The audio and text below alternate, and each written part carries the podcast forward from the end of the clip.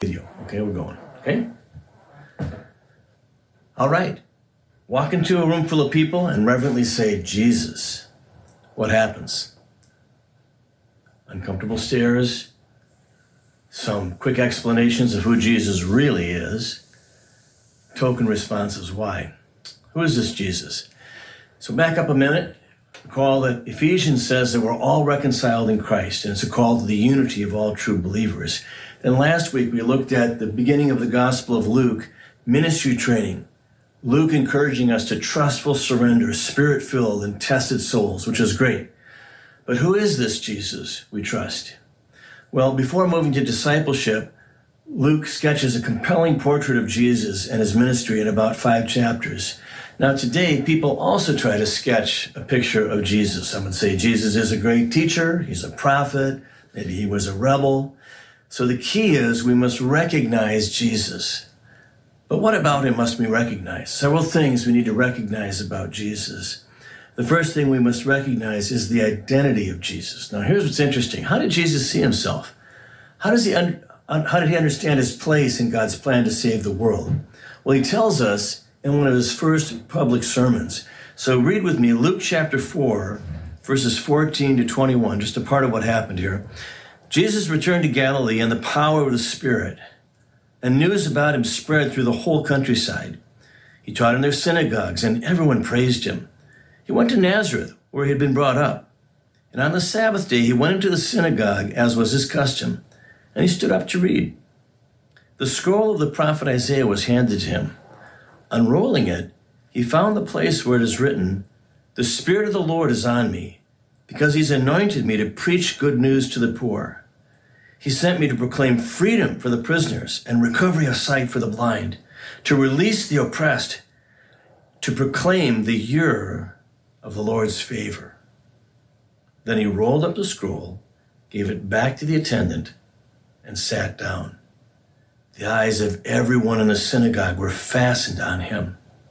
And he began by saying to them, Today, this scripture is fulfilled in your hearing. Let's pray. Lord, we thank you for your word. We thank you for the truth you've given us. We thank you for the profound identity that Jesus had. We ask that as we look at this today, you'd help us to understand him, to recognize him, and to recognize legitimate ministry. We pray this in Jesus' name. Amen. So, good news for the poor, freedom for prisoners, healing for the blind, release of the oppressed. It's good news. Then he says, Today, this scripture is fulfilled. Now, when he sat down, he wasn't quitting. Rabbi sat down to, to speak, to preach, and to explain, but he sat down. He said, Today, this scripture is fulfilled in your hearing. What is he saying? In the prophet Isaiah, there's a series of poems called the servant songs. When they're plural in reference, they point to the nation of Israel and often they're rebuked for sin. But when the servant is singular in Isaiah, my servant is this amazing person who listens to God and as a result he's persecuted, he suffers, he suffers for the sin of the people. The famous passage of Isaiah 53 where he, where he dies for the sins of the people. Jesus reads one of the most prominent servant songs, sits down and says, that's me.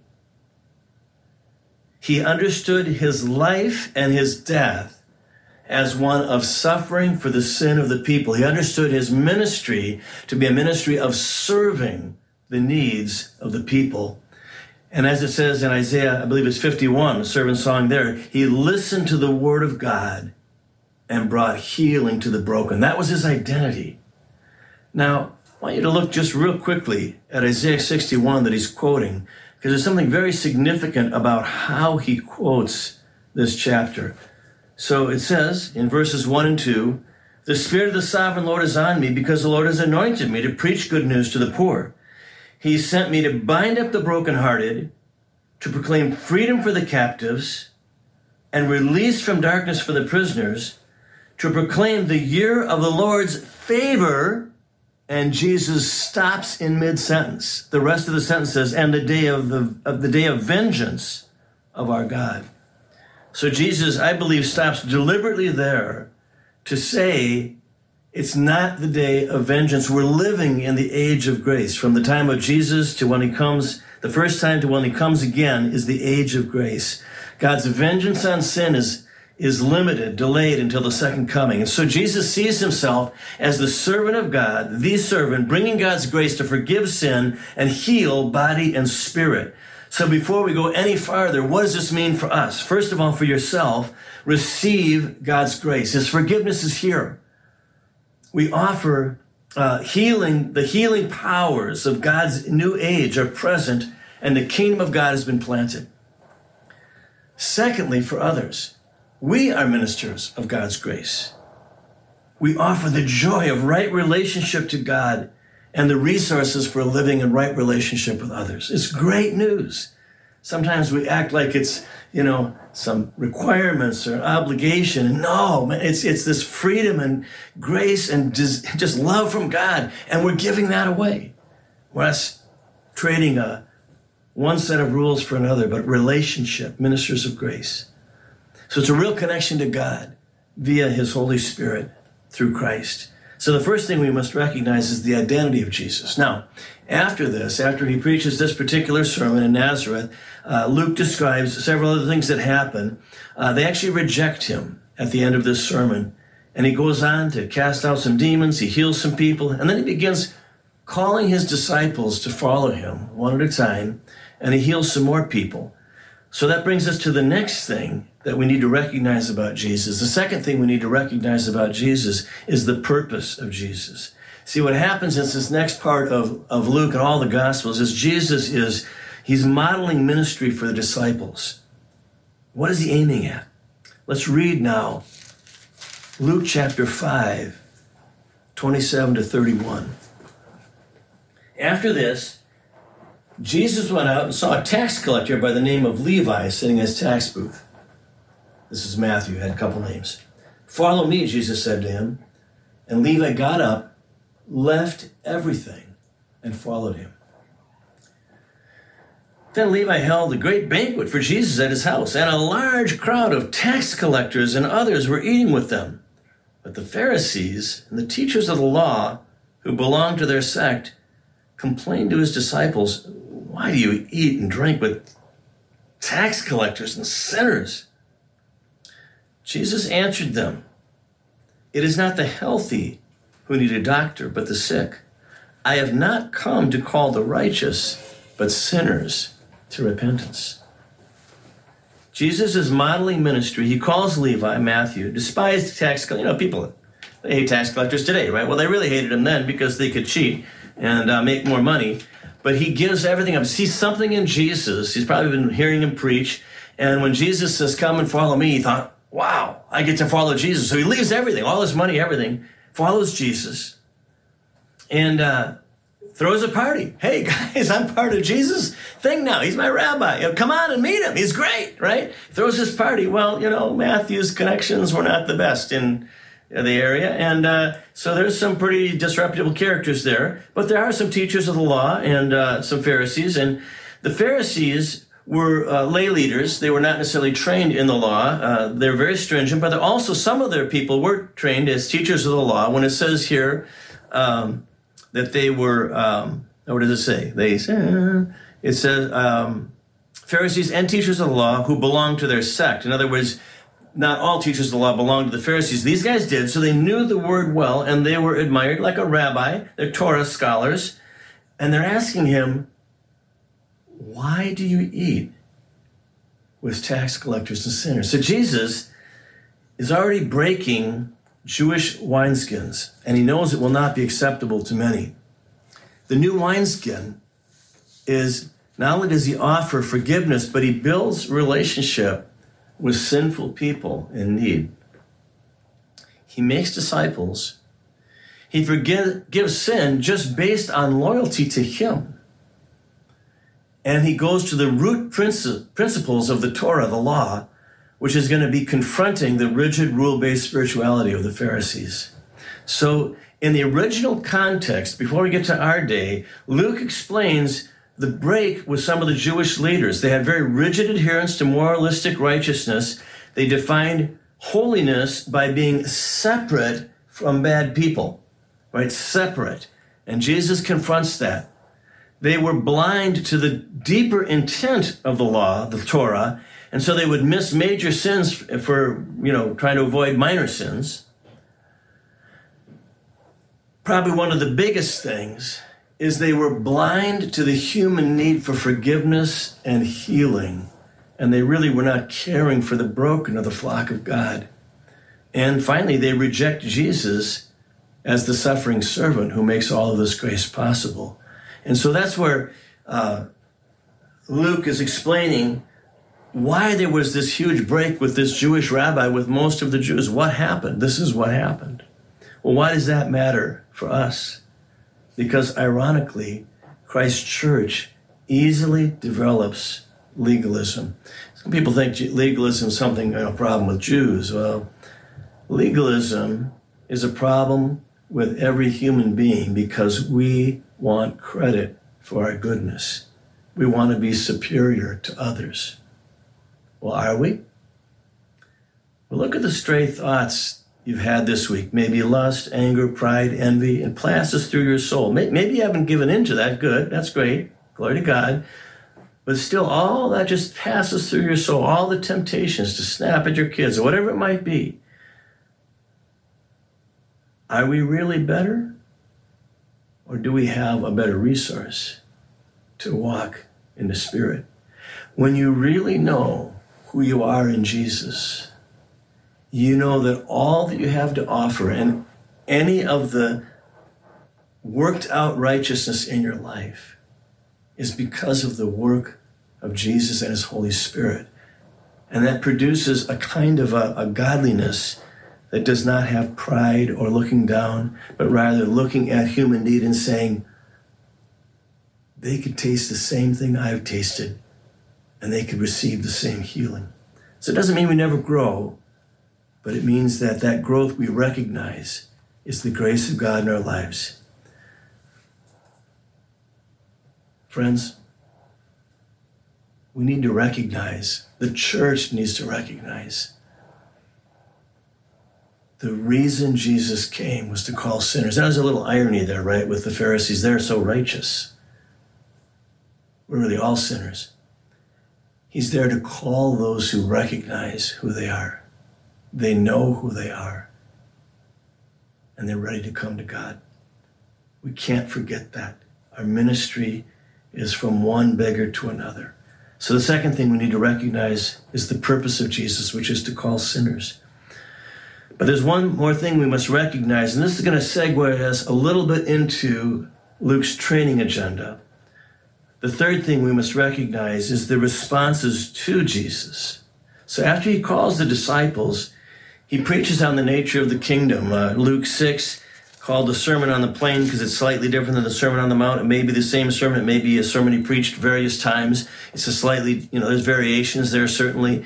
Uh, we see the core teaching of Jesus there. He explains what he's about, what the kingdom's about. So he's called disciples. Now he brings them to him and he says, Now here's what I'm really about. He starts to explain it. And then in the next couple chapters, before Luke gets to the core discipleship material, he highlights various responses to Jesus. I'll just name a few and give you the references, then we'll focus in on one scripture. So in Luke chapter 7, verses 1 to 10, we have this amazing response. A Gentile centurion, Roman soldier, believes. Jesus says, I haven't found such faith in all Israel. What's going on with this Gentile, right? So, wow, what an amazing response. His cousin John, the Baptist, uh, you know, you know, John doubts. Let me should read that one a little bit. So, uh, John's disciples told him about what was happening. So he sent a couple of them to the Lord to ask, well, you know, John had announced he was the Lamb of God, right? And, and John is expecting Jesus to come. Uh, actually, the historical background probably as a warrior lamb, which was uh, one of the beliefs of the time. But now he's confused because Jesus is not doing what he expected. So he says, uh, Are you the one who was to come, or should we expect someone else? And uh, So they come and they ask him that. And at that time, Jesus had cured many, verse 21, who had diseases, sicknesses, evil spirits, gave sight to many who were blind. So he replied to the messengers Go back and tell John what you have seen and heard. The blind receive sight, the lame walk, those who have leprosy are cured, the deaf hear, the dead are raised, and the good news is preached to the poor. Blessed is the man who does not fall away on account of me. Well, what is Jesus saying? Right back to the scripture we started with. He says, John, I'm not coming as the warrior. I'm my first coming, add a little words to it.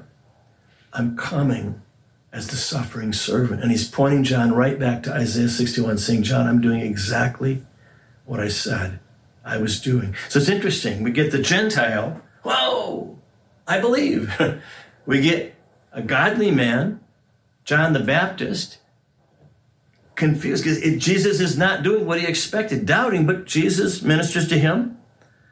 And then we get a very interesting story at the end of the chapter. There's a Pharisee named Simon invites Jesus to dinner, and one of the worst women in the neighborhood shows up starts crying and washes Jesus' feet off with her tears all over, you know, all over his feet and wipes him with her hair. And, and this Pharisee is just like, I thought this guy was a prophet. Doesn't he know who this woman is? Remember we said the Pharisees, their idea of staying clean is to stay away. So we don't hang out with those kind of people, right? And Jesus is letting her, you know, you know, all over his feet. So, uh, Jesus figures out what's going on. So he says, uh, you know, if two people are canceled debts, who's going to love them more? Simon replied, Well, I suppose the one that had the bigger debt canceled. You have judged correctly, Jesus said. Then he turned toward the woman and said to Simon, Do you see this woman? I came into your house. You did not give me any water for my feet. That would be a breach of courtesy. But she wiped my feet with her tears and wiped them with her hair. You did not give me a kiss, which would be in that culture, you kiss cheeks, uh, men to men. But this woman, from the time I've entered, has not stopped kissing my feet. You didn't put on oil on my head, but she poured perfume on my feet. Therefore, I tell you, her many sins have been forgiven, for she loved much. But he who has been forgiven little loves little. And then he has the audacity to say, Then Jesus said to her, Your sins are forgiven. Notice again, people's sins are forgiven just based on their loyalty to him. The other guests began to say among themselves, Who is this who even forgives sin? Ignores them. Jesus said to the woman, Your faith has saved you. Go in peace. So, an astonishing thing. Society, you know, so we got, you know, the Gentile he believes. John the Baptist kind of wondering what's going on. Simon is just worried about how Jesus does things. And then there's this woman who is very questionable and she walks away forgiven. Then we have a parable immediately after that. Now, whether this is exactly when it happened in Jesus' life, Luke is placing this parable here because this parable explains something. You've probably heard it called the parable of the sower. I respectfully believe that is incorrect. It is the parable of the soils. Listen to it and hear what's going on. Because see, we have all these different responses to Jesus. And and and why all these, you know, why does he have to explain the, the responses? Jesus is the Messiah. He's the suffering servant. And the most religious people in his society are questioning him. Even a godly man like John is confused, and really, you know, crazy, sinful people and, and these wacko Gentiles believe in him. What is going on? What is going on with these responses to Jesus? So he's the suffering servant, Jewish suffering servant, yet many are rejecting him. Why? That's why he tells this parable. Listen to the parable now. Verse chapter 8 of Luke. After this, Jesus traveled around from one town and village to another, proclaiming the good news of the kingdom. The twelve were with him, and also some women who had been cured of evil spirits and diseases Mary called Magdalene, from whom seven demons had come out, Joanna, wife of Susa, the manager of Herod's household, Susanna, and many others. These women were helping to support them out of their own means. So some wealthy women, and they believe in the ministry. While a large crowd was gathering and people were coming to Jesus from town after town, he told them this parable. A farmer went out to sow his seed. As he was scattering the seed, some fell along the path. It was trampled on, and the birds of the air ate it up. Some fell on rock, and when it came up, the plants withered because they had no moisture. Other seed fell among thorns, which grew up with it and choked the plants. Still other seed fell in good soil. It came up and yielded a crop a hundred times more than was sown. Then he called out, He who has ears, let him hear. Well, his disciples are confused. So they asked him what this parable meant, and he quotes a scripture from Isaiah. The knowledge of the secrets of the kingdom of God has been given to you, but to others I speak in parables, so that, though seeing they may not see, though hearing they may not understand. Now that's rather puzzling. We'll come back to that. But then he gives the meaning of the parable. This is the meaning of the parable. The seed is the word of God. Those along the path are the ones who hear, and then the devil comes and takes away the word from their hearts so that they may not believe and be saved. Those on the rock are the ones who receive the word with joy when they hear it, but they have no root. They believe for a while, but in the time of testing, they fall away. The seed that fell among the thorns stands for those who hear, but as they go on their way, they are choked by life's worries, riches, and pleasures, and they do not mature. But the seed on good soil stands for those with a noble and good heart, who hear the word, retain it, and be persevering produce a crop. And so maybe you've heard this parable preached and you're exhorted to be the good soil, and that's a fine lesson. But what's really going on in this parable is Jesus is explaining why people respond differently. The seed that falls on the path is superficial hearing. They just don't get it, right? And so it's snatched away. They need to hear it more.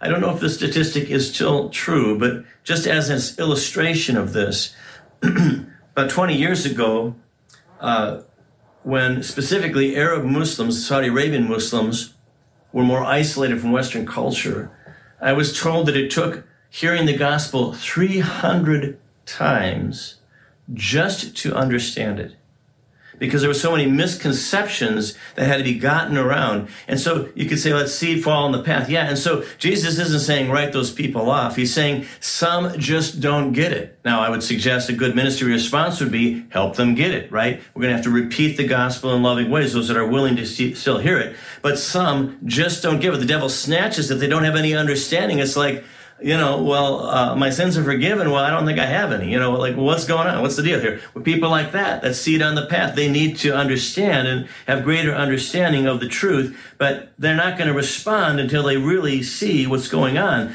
The, the seed that falls among the rocks, now we're getting to the church. That's inadequate discipleship. So persecution comes. Oh, it's hard to be a Christian. They fall away. They need nurture. They need discipleship, right? Thorns is the undisciplined, right? That they have uh, desires that they will not discipline their inner spirit. And so that also is a discipleship issue where we need to help people not just receive Christ with joy, do that, but also to discipline their inner being so that they're not choked up by choked out by desires for various things and distractions and all of those the anxieties of life right you get the point so it's not so much i mean certainly examine yourself if you need to and be good seed right but uh, most people in church can be good seed, right? They're trying to grow. But this is helping you to understand when I'm sharing the Lord with people, people respond differently. What's going on? Well, the seed is at a different place of gestation in different people. And so they're going to need different kinds of ministry. And we need to think about that and understand that. And so then, of course, the last soil, the good soil, fruit. So the point is, the disciples are moving forward. It's not so much to evaluate your life, but those you're ministering to, what do they need? Right? Reach out for reach for the correct tool. So for many right now in postmodern and getting more and more post-Christian America, it's the seed that falls on the path and they just think Jesus was cool, but I mean, what does it matter, right? I'm a good person. I, you know, I've got a few insecurities, but uh, you know, I'm basically a good person. I don't murder anybody, right? I'm, you know, and so they're going to have to understand. We're going to minister, you know, help them understand and think about: Are we all really good people? What's the problem there? It's going to take some relationship and some time to understand that right? As well, then, of course, what about those that need to be rooted in the truth and they're, you know, they're shaking because things are hard in their life right now? Well, they need someone to come alongside them and say, hey, let's let's think about what the Word of God says. Let's pray together and and shepherd them, uh, shepherd them out of thorns as well, right? So that Jesus and Luke want you to have a perspective on truth and human hearts and spiritual growth as we're ministering we have to help people comprehend the significance of the gospel. What is it and why do I need it? To be rooted in truth, to know what I believe and why, and not to be dismayed by a little suffering, but to be prepared to move through suffering and not quickly fall away. Oh, that's huge for us.